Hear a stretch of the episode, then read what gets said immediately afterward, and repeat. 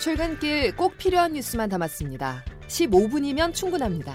CBS 김덕기의 아침 뉴스가 전해드리는 뉴스 속속.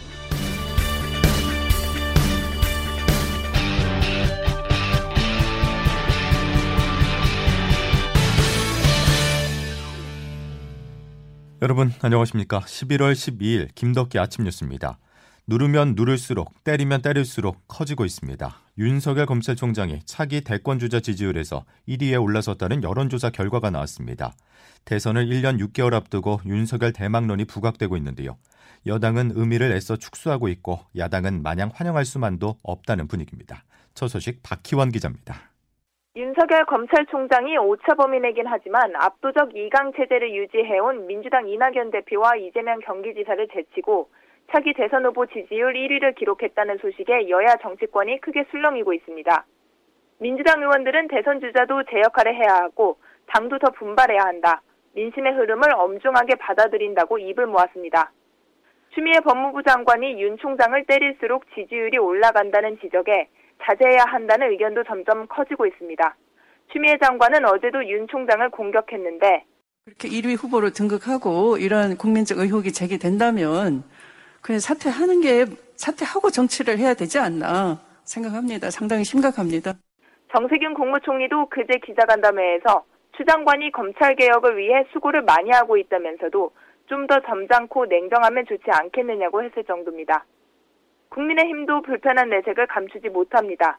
대립하고 있긴 하지만 문재인 정부가 임명한 검찰총장이자 박근혜, 이명박 전 대통령을 공격한 윤 총장에 대한 불신이 큰 탓입니다. 국민의힘 의원들은 정권에 대한 불만을 받아낼 인물이 없어서 그런 거라며 반짝 인기라고 평가절하했습니다. 여야 모두 윤 총장의 약진에 당황한 가운데 독주 체제를 굳힐지 주목됩니다. 이번 여론조사는 한길리서치가 쿠키뉴스 의뢰로 지난 7일부터 9일간 실시됐으며 자세한 내용은 중앙선거 여론조사 심의위원회 홈페이지를 참조하면 됩니다. CBS 뉴스 박희원입니다. 추미애 법무부 장관과 윤석열 검찰총장의 갈등이 이어지고 있는 상황에서 검찰의 수사도 관심입니다. 서로 상대의 약점을 파고드는 모습인데요. 먼저 추미애 장관이 수사 지휘권을 발동한 윤 총장 가족 관련 수사 상황입니다. 잇따라 검찰의 영장이 기각되면서 여권 입맛에 맞춰 무리하게 수사를 진행한 것 아니냐는 비판이 나오고 있습니다. 박성환 기자의 보도입니다. 윤석열 검찰총장의 아내 김건희 씨가 운영 중인 전시기획사의 부당 협찬 의혹을 수사 중인 서울중앙지검은 최근 이 회사 사무실에 대한 압수수색 영장을 청구했지만 법원이 이를 기각했습니다.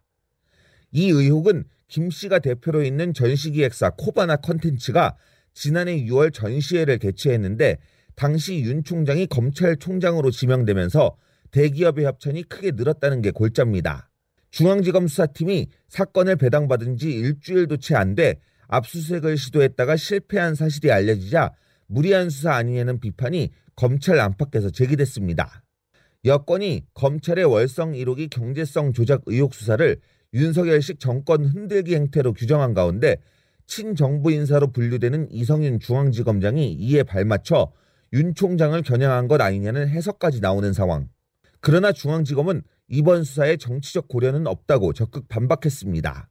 특히 어제 수사팀이 압수수색 영장을 발부받아 세무당국으로부터 코바나 컨텐츠의 과세 자료를 확보한 사실을 근거로 무리한 수사라는 비판론도 일축했습니다. CBS 뉴스 박성원입니다. 이어서 살아있는 권력에 대한 검찰의 수사 상황입니다. 대전지검이 지난주 산업부와 한수원을 압수수색했습니다. 월성원전 1호기의 경제성 평가 조작 의혹을 들여다보기 위해서인데요. 그런데 이번 조사에 청와대 파견 행정관 2명도 포함된 것으로 전해졌습니다.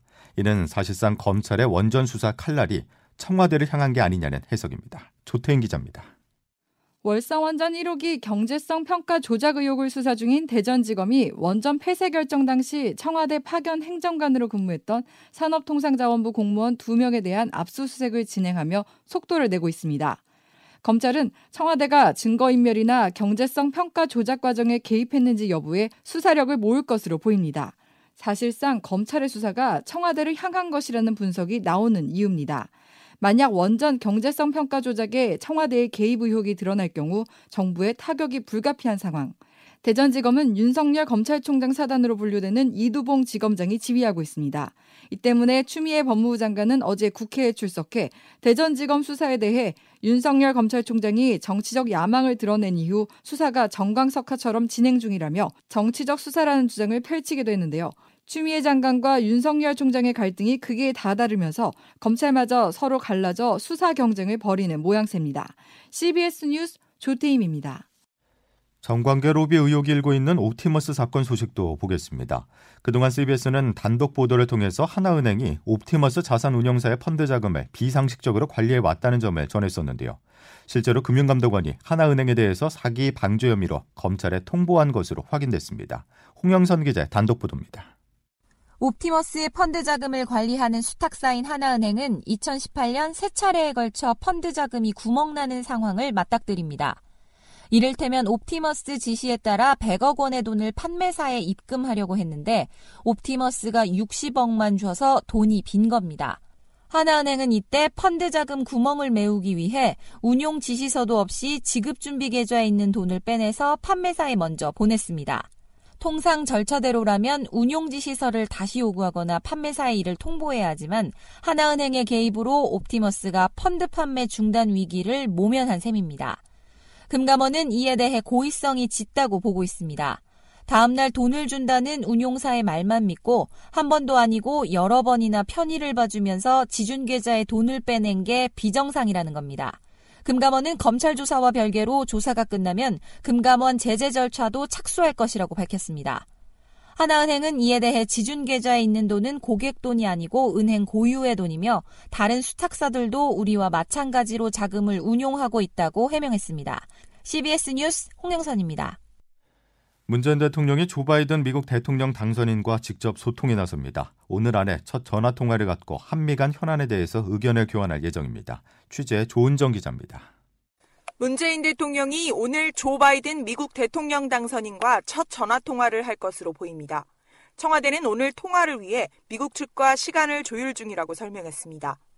문 대통령과 바이든 당선인은 한반도 평화와 안보 문제를 포함해 한미동맹 강화, 기후변화, 코로나 대응 등 각종 현안에 대해 의견을 교환할 것으로 보입니다. 오늘부터 나흘간 동남아시아 국가연합인 아세안 국가들과의 정상 외교도 시작됩니다. 문 대통령은 오늘 화상으로 개최되는 한 아세안 정상회의를 통해 신남방 정책에 더한 플러스 전략을 발표할 예정입니다. 내일은 한 메콩 정상회의가 예정돼 있으며 모레는 아세안 10개 국가와 한국, 미국, 중국, 일본 등 18개국이 참여하는 동아시아 정상회의가 열립니다. 미국의 정권 교체에 따라 종전선언 등 기존 외교안보 정책의 방향성을 고민하고 있는 문재인 대통령이 어떤 평화 메시지를 내놓을지 주목됩니다. CBS 뉴스 조은정입니다. 미 대선 후폭풍이 여전합니다. 도널드 트럼프 대통령의 결과를 받아들일 생각이 전혀 없는 가운데 폭스뉴스는 네바다에서 선거 부정이 있었다는 현지 선거관리 직원의 주장을 보도했고 조지아주는 재검표를 결정했습니다. 장성주 기자의 보도입니다. 이번 미국 대선에서 최대 격전지 중 하나로 꼽힌 조지아주가 수작업으로 재검표를 결정했습니다. 조지아주 법상으로 두 후보 간 격차가 0.5%포인트 이하면 재검표가 가능한데 개표율 99% 현재 바이든 당선인은 트럼프 대통령을 14,000표, 불과 0.3%포인트 차이로 앞서기 때문입니다. 재검표 결과는 다음 주 금요일쯤 나올 예정입니다. 하지만 조지아주에서 개표 결과가 바뀐다 해도 바이든 당선인의 승리가 뒤집히긴 어려울 전망입니다. 다만 트럼프 대통령이 위스콘신과 펜실베니아처럼 근소한 격차로 승부가 결정된 주에서 재검표를 요구할 가능성이 남았습니다. 친 트럼프 성향의 폭스뉴스도 힘을 싣고 있습니다. 선거관리소에서 근무한 직원과 인터뷰를 통해 네바다주에서 부정투표가 있었다고 폭로한 겁니다. 네바다주 선관위는 이런 의혹을 부인했습니다. CBS 뉴스 장성주입니다. 국내 코로나19 신규 확진자는 어제 기준 146명으로 나흘 연속 세 자릿수를 기록하고 있습니다. 요양병원과 요양시설은 물론 가족 모임과 직장, 학교, 군대 등에서 일상 감염이 확산되면서 코로나 확산세가 좀처럼 잡히지 않고 있습니다. 본격적인 겨울철이 오기 전에 확산세를 잡지 못한다면 코로나 대유행이 다시 찾아올 수 있다는 우려가 나오고 있습니다. 우리는 기계가 아니다. 근로기준법을 지켜라를 외치면서 생을 마감한 전태일 열사의 50주기가 다가왔습니다. 반세기의 시간이 흘렀지만 노동 환경이 열악한 곳은 여전히 많은데요. 그중 50년 전 우리가 주로 하던 일을 도맡아 하고 있는 이주 노동자들의 현실을 차민지 기자가 살펴봤습니다. 경기도 포천의 한 농장 밀집 지역.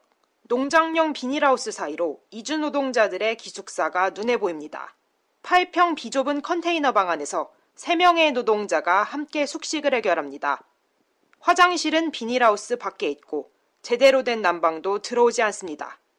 포천 이주노동자센터 김달성 목사입니다. 이거 끄고 지금 영화 내려가는데 여기 영화 내려가거든요 요즘에 근데 세 사람이 여자들이 그냥 자는 거예요 지금은 익숙해졌다 해도 이주노동자들이 처음 만난 숙소의 모습은 충격 그 자체였습니다. 기숙사 이런 거 알았어요? 몰라요. 봤을 때는 그거 알아요. 힘들어요. 고용노동부는 해법으로 이주노동자에게 기숙사를 제공할 때 최소 12가지 기준을 지키도록 방침을 제시했지만 현장의 열악함은 나아지지 않았습니다.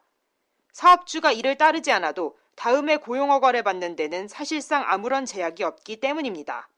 이주와 인권연구소 이한숙 소장입니다. 정부와 정부가 숙소 기준을 정확하게 제시하고 현실성 있게 미달하는 경우에는 고용허가를 내주면 안 되죠. CBS 뉴스 차민지입니다. 위안부 피해자들과 유가족들이 일본 정부를 상대로 낸 손해배상 청구 소송은 어제가 마지막 변론 기일이었습니다. 증인으로 출석한 이용수 할머니는 법정에서 14살 소녀로 위안부에 끌려가 겪은 참혹한 삶을 증언했는데요. 눈을 감기 전에 법으로 문제를 해결해달라고 호소했습니다. 증언을 마치고 나온 이 할머니의 말입니다.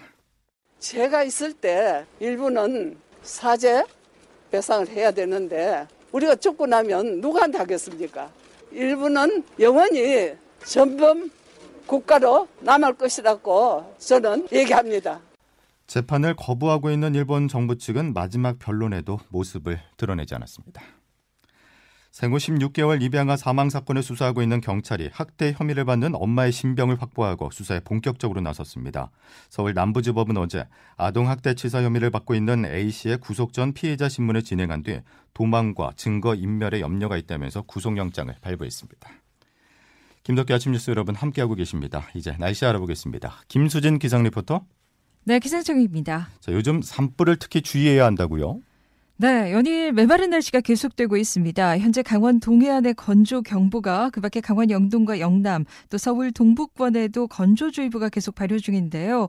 지금 건조특보의 기준이 되는 실효 습도가 특보 지역에는 25에서 35% 정도, 그밖에 전국에도 50% 안팎에 그치고 있고 당분간 뚜렷한 비 소식도 없는 상태이기 때문에 크고 작은 화재가 잇따르지 않도록 불씨 관리 더욱더 철저히 해주셔야겠습니다.